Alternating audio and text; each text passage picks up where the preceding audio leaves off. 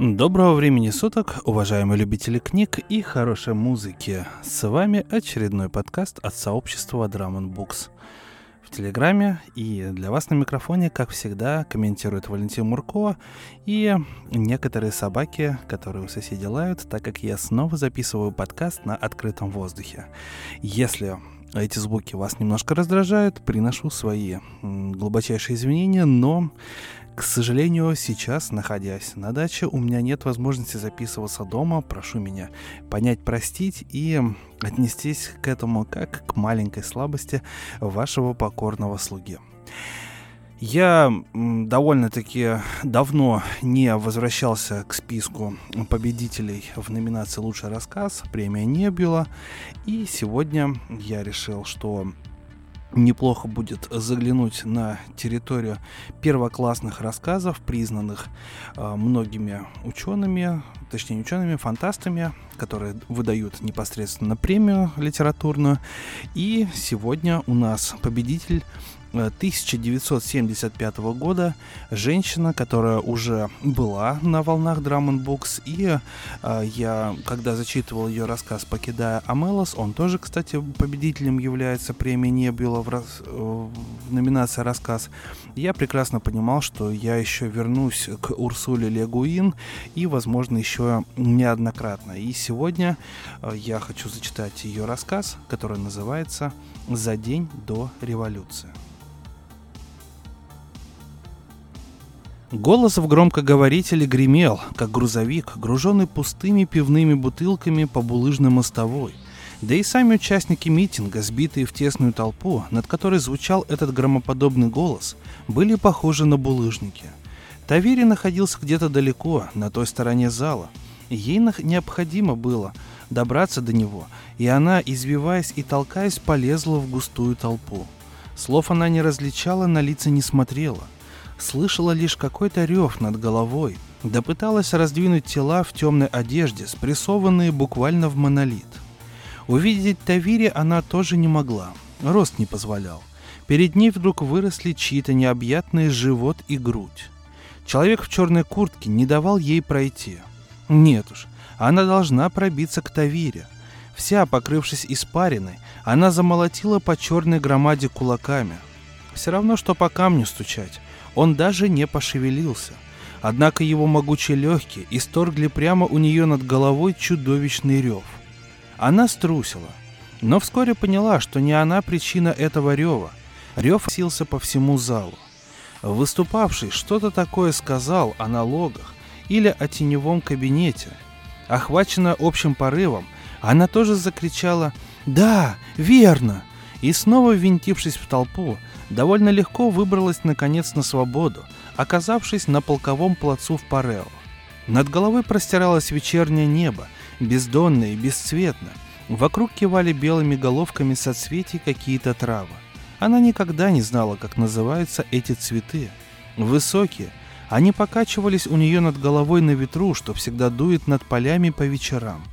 Она побежала, и стебли цветов гибко склонялись и снова выпрямлялись в полной тишине – и Тавири стоял среди густых трав, в лучшем своем костюме, темно-сером. В нем он всегда выглядел ужасно элегантным, точно знаменитый профессор или артист. Счастливым он ей, правда, не показался, но засмеялся и что-то сказал.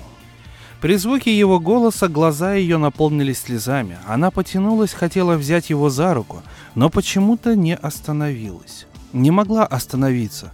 «Ах, Тавири!» — сказала она ему. Это дальше, вон там.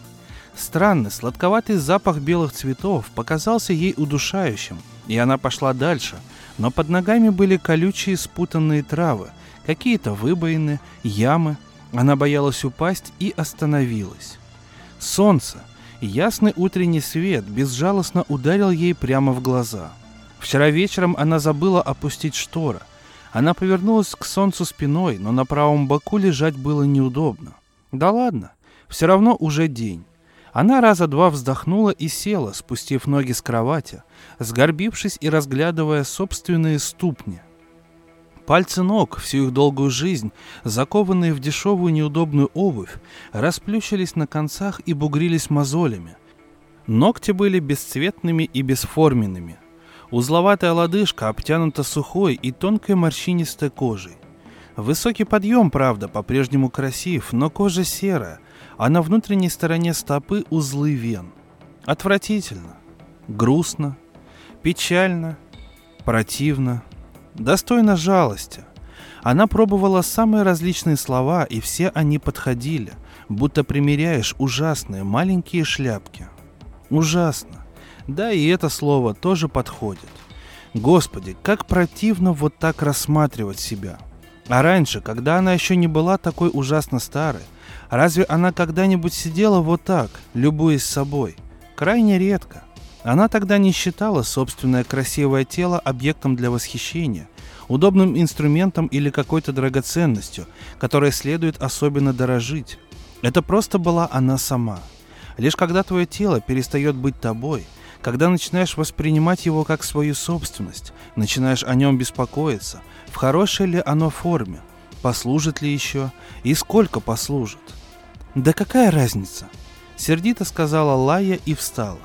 От резкого движения закружилась голова. Пришлось схватиться за край столика, чтобы не упасть. Упасть она всегда ужасно боялась. Об этом она думала даже во сне, когда тянулась к Тавире. Но что же все-таки он тогда сказал? Никак не вспомнить. Она не была уверена даже, смогла ли коснуться его руки, и нахмурилась, пытаясь вспомнить. Тавире так давно уже ей не снился, а теперь наконец приснился, и она не помнит даже, что он ей сказал – все прошло. Все. Она стояла, сгорбившись в длинной ночной рубашке, и держалась одной рукой за край столика. Когда она в последний раз думала о нем, ладно уж, бог с ними, со снами. Нет, просто думала о нем, как о Тавире. Когда в последний раз произносила его первое имя. Асьео, да, второе его имя, родовое, она произносила часто. Когда мы с Асьео сидели в тюрьме на севере, еще до того, как я встретилась с Асьео. Асьео и его теория обратимости. О да, она говорила об Асьео даже слишком много говорила. Поминала его кстати и не кстати. Но как только Асьео, только как общественного деятеля, а частная его жизнь, сам он как человек куда-то исчезли. И осталось совсем мало людей, которые хотя бы просто были с ним знакомы. Все их поколение, всю свою несчастную жизнь, часть своей жизни немалую, провело в тюрьмах. У них даже шутка была такая. Мол, у меня все друзья сидят спокойно, найти легко, а теперь их нигде не найдешь. Даже в тюрьмах. В лучшем случае на тюремных кладбищах или в общей могиле. «Ах, дорогой мой!» Вырвалась у Лайи вдруг, и она снова рухнула на постель, просто ноги не держали – Нелегко было вспоминать первые недели долгих девяти лет, проведенных в застенках крепости Дрио, когда ей сообщили, что Асьео убит на площади Капитолия и вместе с полутора тысячами других убитых сброшен в карьер за Оринг-Гейт. А она все это время была в темнице. Руки ее сами привычно легли на колени, правая крепко сжимает левую, поглаживая большим пальцем ее запястье. Часами – Сутками напролет она сидела тогда вот так, думая обо всех этих людях вместе и о каждом в отдельности, о том, как они лежат там, как негашенная известь действует на человеческую плоть, как соприкасаются их кости в обжигающей темноте карьера. Чьи кости рядом с Асьео? Как легли теперь его длинные тонкие пальцы? Часы? Годы? Я никогда тебя не забывала, Тавире. Прошептала она, и глупость, бессмысленность этих слов вернула ее к утреннему свету и смятой постели. Разумеется, она его не забыла. Разве могут забыть друг друга муж и жена? Но вот и снова ее безобразные старые ноги ступили на пол. Они так никуда и не привели ее. Она все время ходила по кругу. Лайя встала, недовольно ворча по поводу собственной слабости, и подошла к шкафу, чтобы одеться. Молодые обитатели дома часто ходили по утрам чуть ли не голыми, но она была для этого слишком стара. Не хотелось портить какому-нибудь юнцу аппетит, явившись к завтраку неодетой. А потом молодняк рос в соответствии с принципами полной свободы, как в одежде и сексе, так и во всем остальном, а она нет. Она только изобрела их, эти принципы, что далеко не одно и то же. Они, например, всегда переглядываются и подмигивают, когда она называет Асьео «мой муж». Разумеется, как примерная Адоника, она должна была бы употреблять слово «партнер», но черт возьми, с какой стати ей-то быть примерной Адоникой? Лая прошаркала через холл к ванной комнате и застала там Майру, которая мыла свои длинные волосы прямо в раковине под краном. Лая с восхищением смотрела на влажные блестящие пряди. Теперь она так редко покидала дом, что даже не помнила, когда в последний раз видела должным образом выбритую голову, и все же густые длинные волосы обитателей дома по-прежнему доставляли ей удовольствие. Ах, как ее дразнили! длинноволосая, волосатая, как таскали ее за волосы полицейские или эти оголтелые юнцы из высшего света. Как в каждой новой тюрьме какой-нибудь ухмыляющийся солдат брил ее наголо, а потом волосы отрастали снова. Сперва пушок, потом короткая щетинка, потом кудряшки, потом грива. Теперь все это в прошлом. Господи, Неужели она сегодня ни о чем другом, кроме прошлого, думать не в состоянии? Она оделась, застелила постель и спустилась в столовую. Завтрак был вкусный, однако у нее совершенно пропал аппетит после того проклятого инсульта.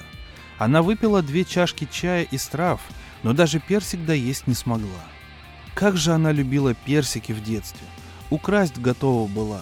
А в крепости о, Господи, это наконец прекратится или нет? Лая улыбалась, отвечала на приветствия и заботливые вопросы друзей. Ласково смотрела на громадного Аэви, который сегодня дежурил в столовой. Именно он соблазнил ее персиком. «Посмотри-ка, что я для тебя приберег». И разве она могла отказаться? Это правда, фрукты она всегда любила, и ей всегда их не хватало. Однажды, когда ей было лет шесть, она стащила персик с тележки зеленщика на речной улице, а сейчас ей просто кусок в горло не шел, и к тому же все вокруг говорили без умолку. Новости из Тху, там настоящая революция. Лая хотела было несколько охладить пыл своих более молодых собеседников. Она устала от этих вспышек чрезмерного энтузиазма.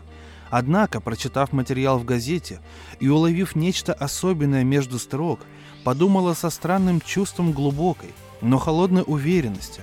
А почему бы, собственно, и нет? Что ж, вот и произошел взрыв. И именно в Тху. И революция достигнет цели сперва там, а не здесь. Словно имеет значение, где она победит в первую очередь. Все равно скоро все государства исчезнут. Однако значение, видимо, это все-таки имело. Она вся похолодела и опечалилась, завидуя жителям Тху.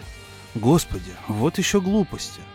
Лайя довольно мало участвовала в общих возбужденных разговорах и вскоре встала из-за стола.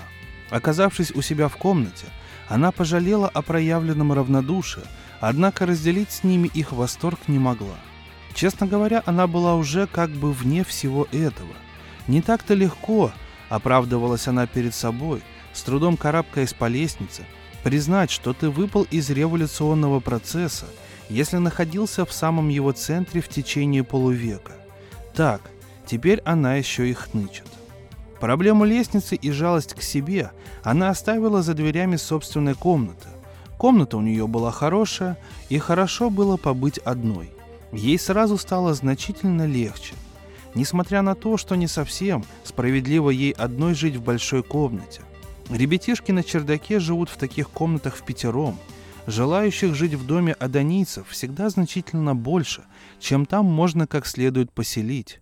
Она пользуется такими удобствами только потому, что стара и перенесла инсульт. Ну еще, возможно, потому что она Одо. Если бы она была простой старухой, пусть даже перенесшей инсульт, вряд ли бы она получила такую комнату, верно? Скорее всего так – а впрочем, кому, черт возьми, приятно жить вместе с выжившей из ума старухой? Трудно сказать, что тут главная причина. Фаворитизм, элитарность, поклонение вождям – все это потихоньку возвращается, выползает из каждой щели. Впрочем, она и не надеялась увидеть на своем веку, как это будет вырвано с корнем. Даже через поколение. Вряд ли. Лишь время способно принести столь великие перемены. А пока что У нее хорошая большая солнечная комната, и ей, выжившей из ума старухе, которая начала всемирную революцию, здесь хорошо и удобно. Через час должен прийти ее секретарь. Он поможет справиться с сегодняшними делами. Лая прошаркала через всю комнату к письменному столу. Красивый, большой стол был подарком ей от синдиката столяров-краснодеревщиков НИО. Кто-то из них однажды услышал ее замечание о том, что она всю жизнь мечтала только об одном предмете мебели – хорошем письменном столе со множеством ящиков и просторной столешницей. Вот безобразие. И весь стол буквально завален бумагами, и каждая прикреплена записочка, написанная мелким четким почерком Нои. Срочно, северные провинции, проконсультироваться по радиотелеграфу.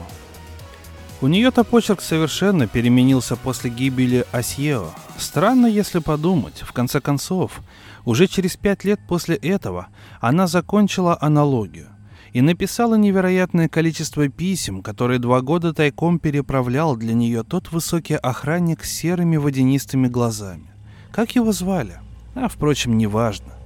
Письма из тюрьмы, так они теперь называются.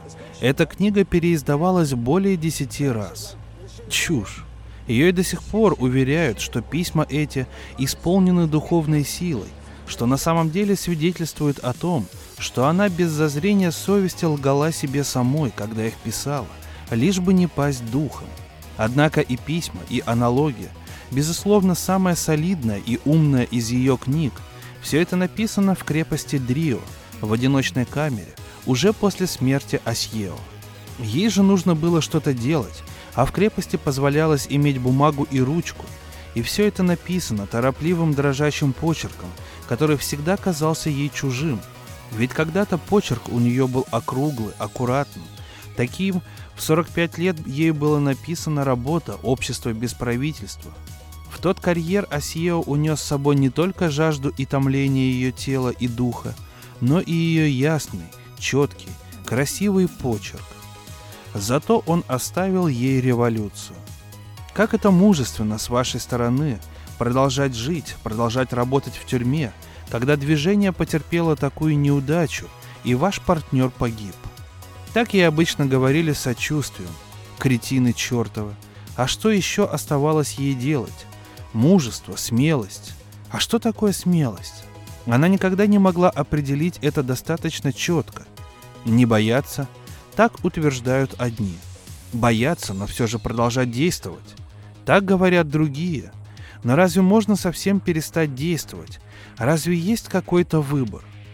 Умереть – это всего лишь пойти в другом направлении.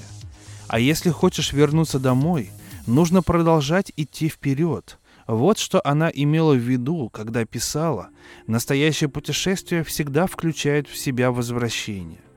Тогда это всегда было не более, чем интуитивное откровение, да и теперь она, пожалуй, весьма далека от того, чтобы дать своему высказыванию рационалистическое объяснение. Она быстро нагнулась, охнув, так болезненно хрустнули суставы, и стала рыться в нижнем ящике стола, пока не нащупала папку, ставшую от старости мягкой. Пальцы узнали еще до того, как глаза подтвердили. Да, это та самая рукопись, Организация синдикатов в переходный период революции. Он тогда еще написал на папке печатными буквами название работы, а под ним свое имя. Тавири Ода Асьео, 9741. Вот это почерк. Элегантный. Каждая буковка совершенно, четко прописана и плавно вливается в слово. Впрочем, Тавири всегда предпочитал пользоваться диктофоном, и эта рукопись тоже представляла собой перепечатку с диктофона, попутно отредактированную. Все сомнительные места выправлены, все погрешности и особенности устной речи конкретного человека сглажены. И совершенно невозможно представить, как Тавири произносил звук «о», глубокий, закрытый. Так говорят на северном побережье. Здесь ничего не осталось от него самого, только его ум, его мысли. А для нее лишь имя его, написанное на папке от руки. Она не хранила его писем, слишком это было бы сентиментально. И вряд ли она хоть чем-то, хотя бы одной какой-нибудь вещью владела более нескольких лет, разве что этим ветхим, состарившимся телом. Ну да, от него ей не отвязаться. Вот и еще один пример дуализма. Она и оно. Возраст и болезнь запросто превращают человека в дуалиста или эскейписта, хотя разум настаивает. Это не я, не я. Увы, это ты. Возможно, мистики действительно умели отделять разум от тела. Она всегда завидовала этой их сомнительной способности, но никогда не пыталась им подражать. И никогда не любила играть в эскейпизм. Она всегда стремилась к свободе, к свободе немедленно, к свободе для тела и для души. Сперва пожалеешь себя, потом похвалишь. Но вот что она сидит, черт возьми, с папкой в руках, на которой написано имя Осиео.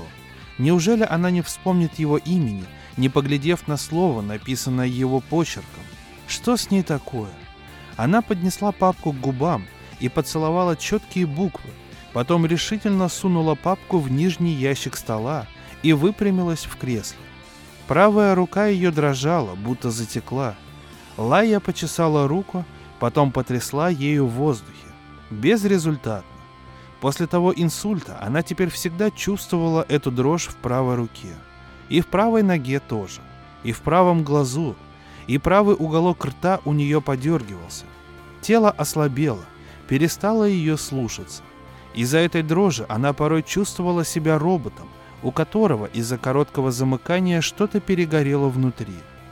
А время-то идет. Вот-вот явится Нои, а она столько времени занимается черт знает чем. Она вскочила так поспешно, что споткнулась, и вынуждена была ухватиться за спинку кресла, чтобы не упасть. Потом прошла ванную и посмотрелась в большое зеркало. Седой узел волос еле держался, она явно плохо причесалась с утра. Некоторое время она боролась с волосами. Трудно было долгое время держать руки поднятыми. А Майя, забежавшая в туалет, остановилась, предложила. «Давайте я сделаю». И мгновенно уложила волосы как надо, у нее на затылке, ловко действуя своими красивыми, сильными пальцами и молча улыбаясь. А Майе было 20 лет, почти в 4 раза меньше, чем ей, Лая. Родители девушки были участниками движения, один погиб во время стычки с полицией в 60-м, вторая по-прежнему активно занималась пропагандой в южных провинциях. А Майя выросла среди адонийцев, в их домах, и была поистине дочерью их революции, дочерью анархии. Эта девочка казалась Лае такой спокойной, свободной и красивой, что слезы гордости выступали на глазах при мысли. Вот ради чего мы трудились, вот что мы имели в виду, вот оно, живое воплощение прекрасного будущего. Из правого глаза Лайи Асия Ода действительно упало несколько слезинок, словно сейчас среди унитазов и раковин ее причесывала собственная дочь, которой она так никогда и не родила. Но ее левый глаз, здоровый, не плакал и не знал того, что делает правый глаз. Она поблагодарила Амайи и поспешила к себе – в зеркало она успела заметить у себя на воротничке пятно. Наверное, сок персика. Слюнтяйка чертова. Неприятно, если Ной заметит, что у нее изо рта капает на воротник. Продевая голову в воротник чистой блузки, она подумала, а что такого особенного в этом Ное? И продолжала думать об этом, медленно застегивая ворот блузки. Ное было лет 30. Мускулистый молодой мужчина с мягким голосом и живыми темными глазами. Вот и все, собственно. Но именно это ей всегда и нравилось в мужчинах. Светловолосые или толстые мужчины для нее попросту не существовали, как и великаны с огромными бицепсами. Нет, никогда. Даже в 14 лет, когда она влюблялась в каждого встречного бездельника. Темноволосый, худощавый, с пламенным взором, только такой – Тавири, разумеется. Этот мальчик ничто по сравнению с умницей Тавири. Даже внешне он Тавири в подметке не годится, а все ж таки не желает она, чтобы Ноя видел пятнышко у нее на воротничке или растрепанные волосы. Ее редкие, седые волосы. Ноя вошел, чуть помедлив в дверях. Господи, оказывается, она даже дверь не закрыла, когда переодевалась. Она посмотрела на него и увидела себя – старуху. Можешь без конца менять блузки и причесываться, Или носить одну и ту же блузку по две недели и по два дня не переплетать косу? Или вырядиться в золоченую парчу и напудрить выбритый череп алмазным порошком? Все едино. Старуха старуха и останется, со всеми своими нелепостями. Ну что ж, постараемся быть опрятны хотя бы из соображений приличий, из уважения к окружающим. А потом, наверное, и это желание пропадет, и можно будет без стеснения капать слюной на воротник. «Доброе утро!» Ласково поздоровался молодой человек. «Здравствуй, Ноя!» «Нет, господи, нет!»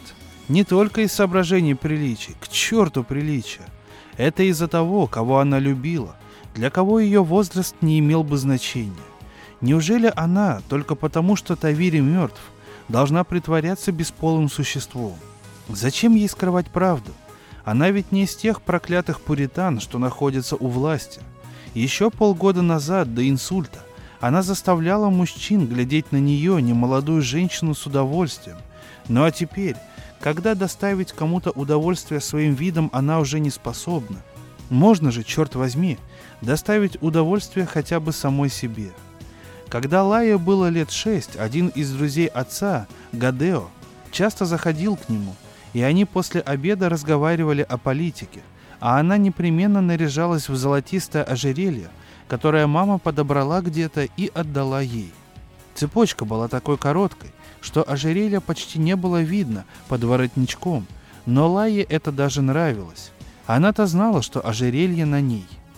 Присев на ступеньку, она слушала, о чем говорят мужчины, и понимала, что постаралась хорошо выглядеть ради Гадео. Он был темноволосый, белоснежные зубы так и сверкали, когда он улыбался. Иногда он называл ее «красотка Лая», а вот и моя красотка Лая – и было это 66 лет назад. «Что ты сказал? Башка сегодня совсем тупая. Ужасно спала». Это была правда. Сегодня она спала даже меньше, чем обычно. Я спросил, видели ли вы сегодняшние газеты? Она кивнула. Как вам понравились события в Сойнехе? Сайнехи была той самой провинцией Тху, которая вчера объявила о своем отделении от государства – но и был явно доволен. Его белые зубы сверкали на смуглом живом лице. Красотка Лая. «Это хорошо, но и тревожно», — промолвила она. «Да, конечно. Но на этот раз все-таки что-то настоящее. Зашаталось государство Тху. Их правительство даже не предприняло попытки ввести туда войска. Видимо, они справедливо опасались, что армия восстанет. Она была с ним полностью согласна но радости его разделить не могла. Целую жизнь прожив одной лишь надеждой и не перестав надеяться, человек утрачивает вкус к победе. Настоящему ощущению победы должно предшествовать полное отчаяние, а отчаиваться она давным-давно разучилась. И победу больше не одерживала, просто продолжала жить. «Может быть, э, мы сегодня займемся письмами?» «Хорошо. Какими именно?» «Ну, на север», — нетерпеливо пояснил Ной. «На север?» «В Парео, в Оядун». Она сама родилась в Парео, грязном городе на берегу грязной реки, а сюда, в столицу, приехала лишь в 22 года, горя революционными идеями. Хотя тогда все эти идеи были еще весьма зелены, и осуществлять их было бы просто опасно. Забастовки с требованиями повысить зарплату – утвердить право женщин на участие в выборах. Выборы, зарплата, власти, деньги, господи. Но ничего, в конце концов, за 50 лет она все-таки кое-чему научилась. А теперь нужно обо всем этом позабыть. «Начнем с Оядуна», — сказала Лая, поудобнее усаживаясь в кресло. Нои уже сидел за столом, готовый к работе. Он прочитал ей отрывки из писем, на которые предстояло ответить, и она постаралась слушать внимательно и даже продиктовала одно письмо целиком и начала диктовать второе. «Помните, на данном этапе ваше революционное братство весьма уязвимо перед лицом... Нет, перед угрозой, перед лицом опасности». Фраза не получалась, и она бормотала что-то себе под нос, пока Ной не предложил. «Перед лицом какой опасности? Как вождизм?» «Да, хорошо. Пойдем дальше. И что легче всего, жажда власти совращает именно альтруистов. Нет, и, и что ничто не может совратить альтруистов. Нет, нет, вот, черт возьми, ты же понимаешь, Ноя, что я хочу сказать, ну так и пиши сам. Они тоже прекрасно понимают, что все это перепевы старого, вот пусть и почитают лучше мои книги. Они жаждут общения. Мягко, с улыбкой заметил Ноя, напоминая ей об одной из главных заповедей адонийцев. Общение — это прекрасно, но я что-то устала от общения.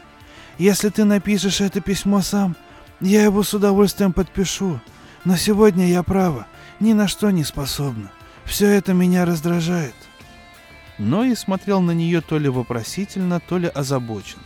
И она совсем рассердилась. В конце концов, у меня есть и другие дела. Когда Нои ушел, она уселась за письменный стол и стала перекладывать с места на место бумаги, делая вид, что чем-то занята. Она была поражена, даже немного испугана тем, что сказала. Никаких других дел у нее, разумеется, не было. Никогда не было.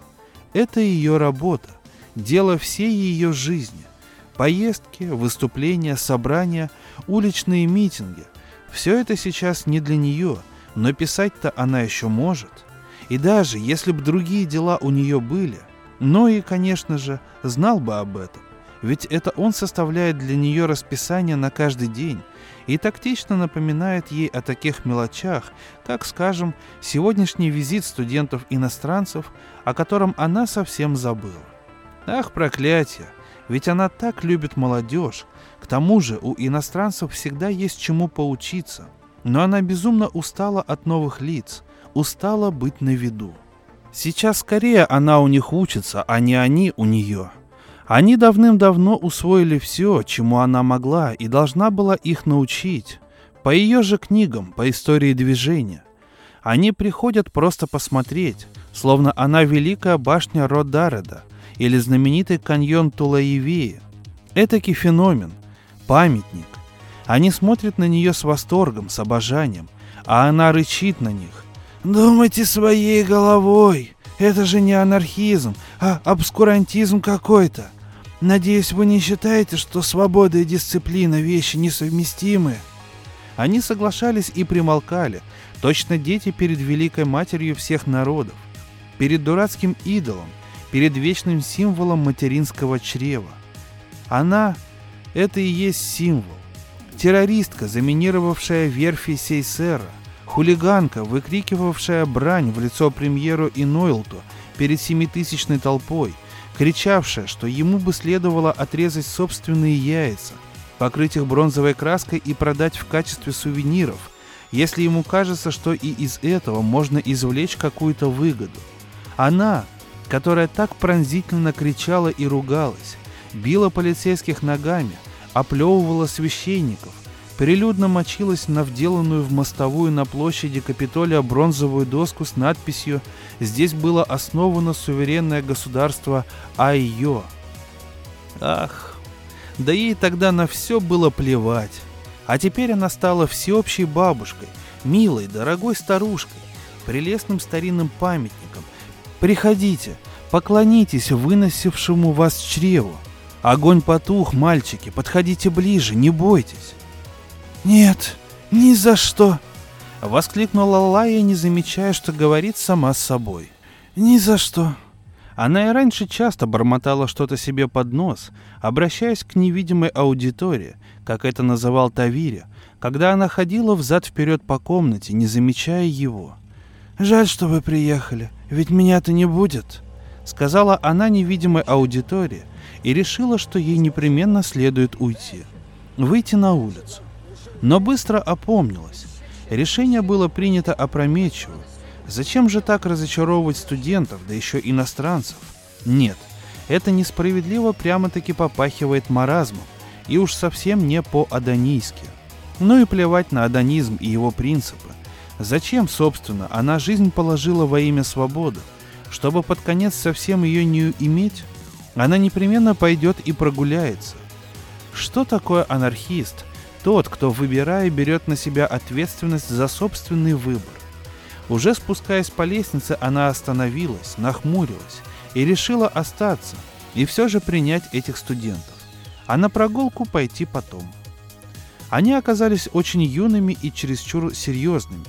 Кроткие оленьи глаза, лохматые головы, очаровательные ребятишки из западного полушария, из Бенбили и королевства Мент, девочки в белых брючках, мальчики в длинных юбках, воинственные и страшно архаичные, исполненные великих надежд. Мы в Мэнде так далеки от революции, что, возможно, она совсем рядом», — сказала одна из девочек, улыбаясь. «Это же круг жизни».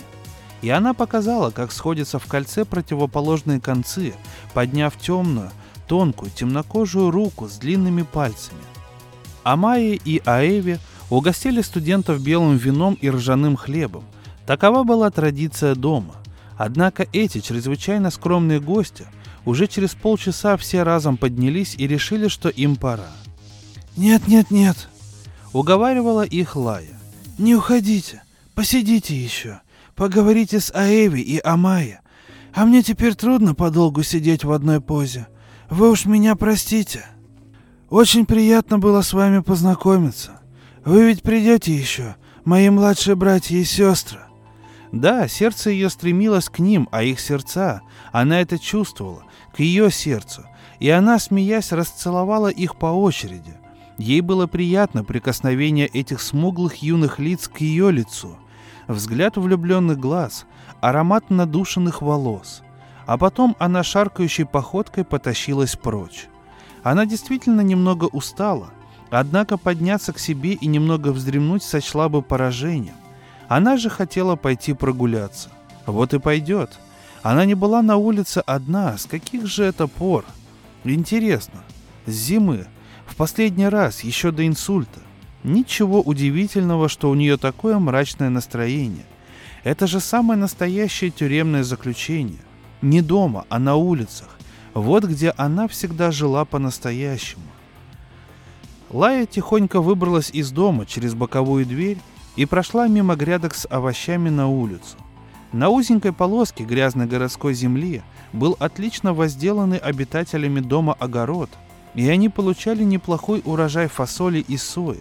Однако Лая не слишком интересовалась земледелием, хотя, разумеется, понимала, что анархическим коммунам даже в переходный период следует стремиться к максимальному самообеспечению. А уж как добиться этого в реальной действительности, в смысле возни с землей и растениями, не ее дело. Для этого есть фермеры и агрономы. Ее работа на улицах, на шумных, вонючих, одетых камнем улицах, где она выросла, где прожила всю свою жизнь, за исключением тех 15 лет, что прошли в тюрьмах. Она с любовью посмотрела на фасад дома. То, что это здание было построено под банк, вызывало у его теперешних обитателей странное чувство удовлетворения. Они хранили продовольствие в бронированных сейфах, которым не страшны даже бомбы, и выдерживали яблочное вино в подвалах, предназначенных для хранения драгоценностей и ценных бумаг. На причудливо украшенном колоннами фронтоне все еще можно было прочесть Банковская ассоциация государственных инвесторов. А данийцы никогда не умели давать новые названия, и флага никакого у них не было. Лозунги тоже возникали и исчезали, в зависимости от потребностей. Всегда присутствовал, правда, символ круга жизни. Его рисовали на стенах, на тротуарах, где представители властей непременно увидели бы его. Однако давать новые названия старому им было неинтересно – они равнодушно принимали или отвергали любое, что не предложи. Боялись привязаться, попасть в клетку. А вот нелепыми быть не боялись. И этот, самый известный и один из самых старых кооперативных домов адонийцев, тоже нового имени не имел, а назывался по-старому «Банк». Он выходил на широкую и тихую улицу, однако буквально в квартале от него начиналась Тимеда, открытый рынок – некогда знаменитый как центр подпольной торговли наркотиками. Теперь здесь торговали овощами да поношенной одеждой. В жалких балаганах шли представления. Жизненная сила, свойственная пороку, покинула рынок, оставив лишь полупарализованных алкоголиков, наркоманов, коллег, мелочных торговцев до шлюх пятого сорта. Остались, правда, ломбарды, притоны с картежниками, заведения предсказателей судьбы, массажистов и боди-скульпторов, да дешевые гостиницы. Лайя решительно повернула в сторону Тимеда, точно ручеек, стремящийся к основному руслу реки. Лая никогда не боялась большого города, никогда не испытывала к нему отвращения. Это была ее стихия. Разумеется, если революция победит, таких трущоб в городах не будет. Но ведь страдания это человеческие останутся. Страдания, утрата, жестокость – это будет существовать всегда. Она никогда не претендовала на то, чтобы изменить человеческую природу, стать мамочкой, пытающейся уберечь своих деток от трагедий, чтобы им не было больно. Нет уж, только не это. Пока люди свободны выбирать, пусть сами решают, пить ли им флибан, жить ли в канализационных трубах, это их личное дело. Пока их личными делами не заинтересуется большой бизнес, источник богатства и власти совсем для других людей.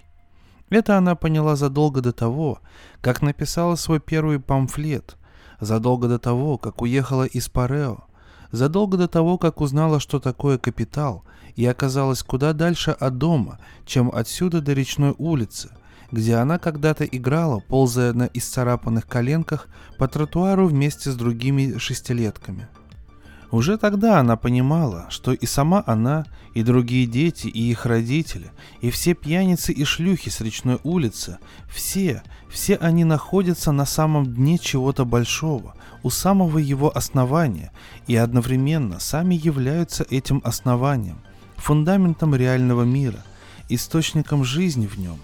Как? Неужели вы потащите цивилизацию туда, в грязь?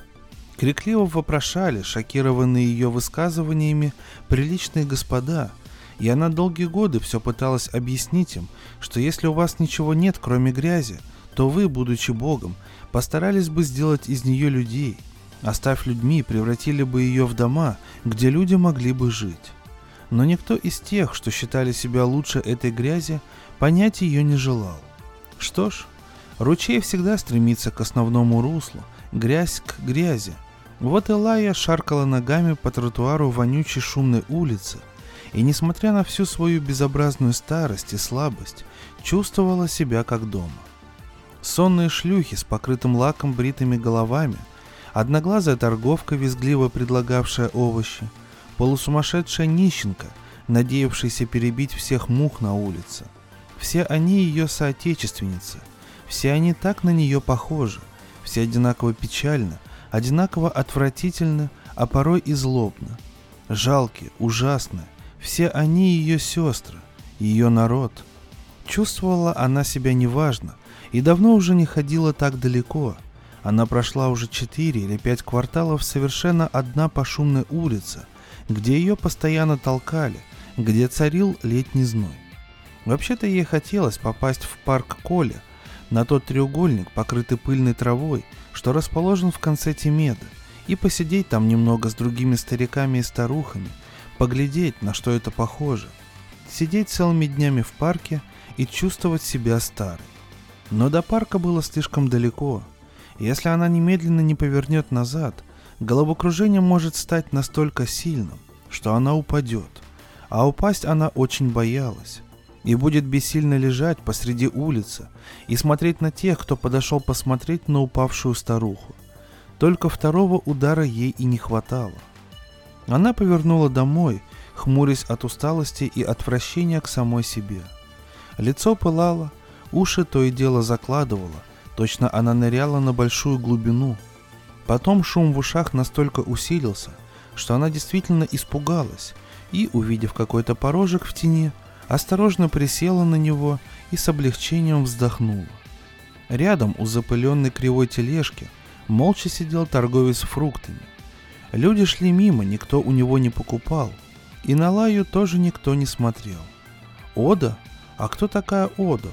Ну как же, известная революционерка, автор коммуны, аналогии и так далее. А действительно, кто она такая? Старуха с седыми волосами и красным лицом – сидящая на грязном крыльце какой-то лачуги и что-то бормочущее себе под нос. Неужели это она? Конечно. Именно такой ее видят прохожие. Но а сама-то она? Узнает ли она себя? Видит ли в себе ту знаменитую революционерку? Нет, не видит. Но кто же она тогда? Та, которая любила Тавири. Да, это, пожалуй, правда, но не вся. Былое ушло. Тавири так давно умер. «Кто же я?» Пробормотала Лая, обращаясь к невидимой аудитории, и аудитория, зная ответ, ответила ей единодушно. Она, та маленькая девочка с исцарапанными коленками, что сидела когда-то жарким летним днем на крылечке и глядела на грязно-золотистую дымку, окутавшую речную улицу. Она сидела так и в шесть лет, и в шестнадцать, неистовая, упрямая, вся во власти своих мечтаний, недоступная недотрога. Она старалась хранить верность себе и действительно всегда умела без устали работать и думать, но какой-то жалкий тромб, оторвавшись, унес ту женщину прочь. Умела она и любить, была пылкой любовницей, радовалась жизни, но Тавири, погибнув, взял с собой и ту женщину. И от нее ничего не осталось, совсем ничего. Один фундамент, основа. Вот она и вернулась домой. Оказывается, она никогда дома и не покидала. Настоящее путешествие всегда включает в себя возвращение. Пыль, грязь, жалкое крыльцо лачуги, а дальше, где кончается улица, поле, и в нем высокая сухая трава, клонящаяся под ветром, когда спускается ночь. «Лая, что ты здесь делаешь? Тебе не здоровится?» «А, это, разумеется, кто-то из дома. Милая женщина, только, пожалуй, чересчур фанатичная и разговорчивая. Лая никак не могла вспомнить, как ее зовут, хотя они были давно знакомы. Она позволила женщине увести себя домой, и та всю дорогу не закрывала рта. В просторной прохладной гостиной, когда-то здесь размещались кассиры банка под охраной вооруженных полицейских, Лая рухнула в кресло, не в силах даже представить, как сможет подняться по лестнице, хотя больше всего ей хотелось сейчас остаться в одиночестве. Та женщина все говорила и говорила. Гостиная постепенно заполнялась людьми.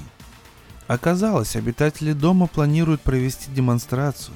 События в Тху развивались так быстро, что и здесь мятежные настроения вспыхнули точно от искры. Необходимо было что-то предпринять. Послезавтра, нет, завтра – решено было устроить пеший марш от старого города до площади Капитолия, все по тому же старому маршруту. «Еще одно восстание девятого месяца!»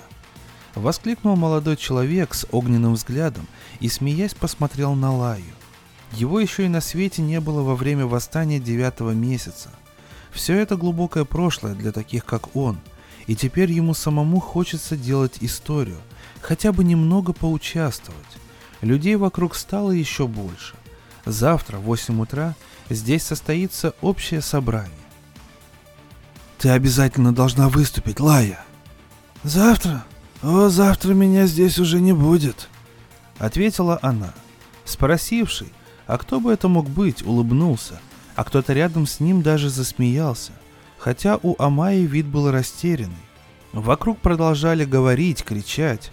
Революция, Революция! Почему, черт возьми, она сказала, что завтра ее не будет? Что за ерунду она несет в преддверии революции? Даже если ее слова правда, она выждала сколько нужно и постаралась незаметно ускользнуть, несмотря на всю свою теперешнюю неуклюжесть. Все были слишком возбуждены и заняты обсуждением грядущих дел, чтобы помешать ей. Она вышла в холл к лестнице и стала медленно подниматься – отдыхая на каждой ступеньке. «Общий удар!»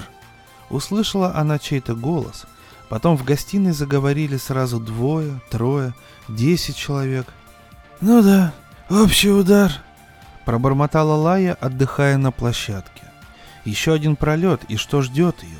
Скорее всего, частный удар. Даже смешно немного. Она посмотрела вверх, смерила взглядом ступеньки – она двигалась с трудом, точно едва научившийся ходить ребенок. Голова ужасно кружилась, но упасть она больше не боялась. Там впереди, вдали, В вечернем широком поле качаются и что-то шепчут сухие головки белых цветов. 72 года прожила, но так и не хватило времени узнать, как они называются. Ну что ж, дорогие слушатели, такой вот рассказ про то, что старость, она наступает у всех, даже у тех, кто в молодости зажигал факелы революции. И очень мне понравилось последнее предложение, что лишь перед самой смертью женщина, видная революционерка, задумалась над вещами, а все ли она успела сделать в этой жизни. Ну, в любом случае, Урсула Лигуин, как всегда, написала очень интересный рассказ. Он такой женский довольно-таки. В нем она постаралась с интересной стороны раскрыть процесс старости и старения женщин. И, на мой взгляд, ей это вполне удалось. Огромное спасибо за внимание. Для вас этот выпуск, как всегда, зачитал Валентин Мурко. И оставайтесь с нами на Drum Books в телеграм-канале, а также слушайте подкасты на всех возможных платформах. Если у вас также есть желание поддержать рублем мой проект, то все ссылочки будут в описании к этому подкасту. До новых встреч, дорогие слушатели!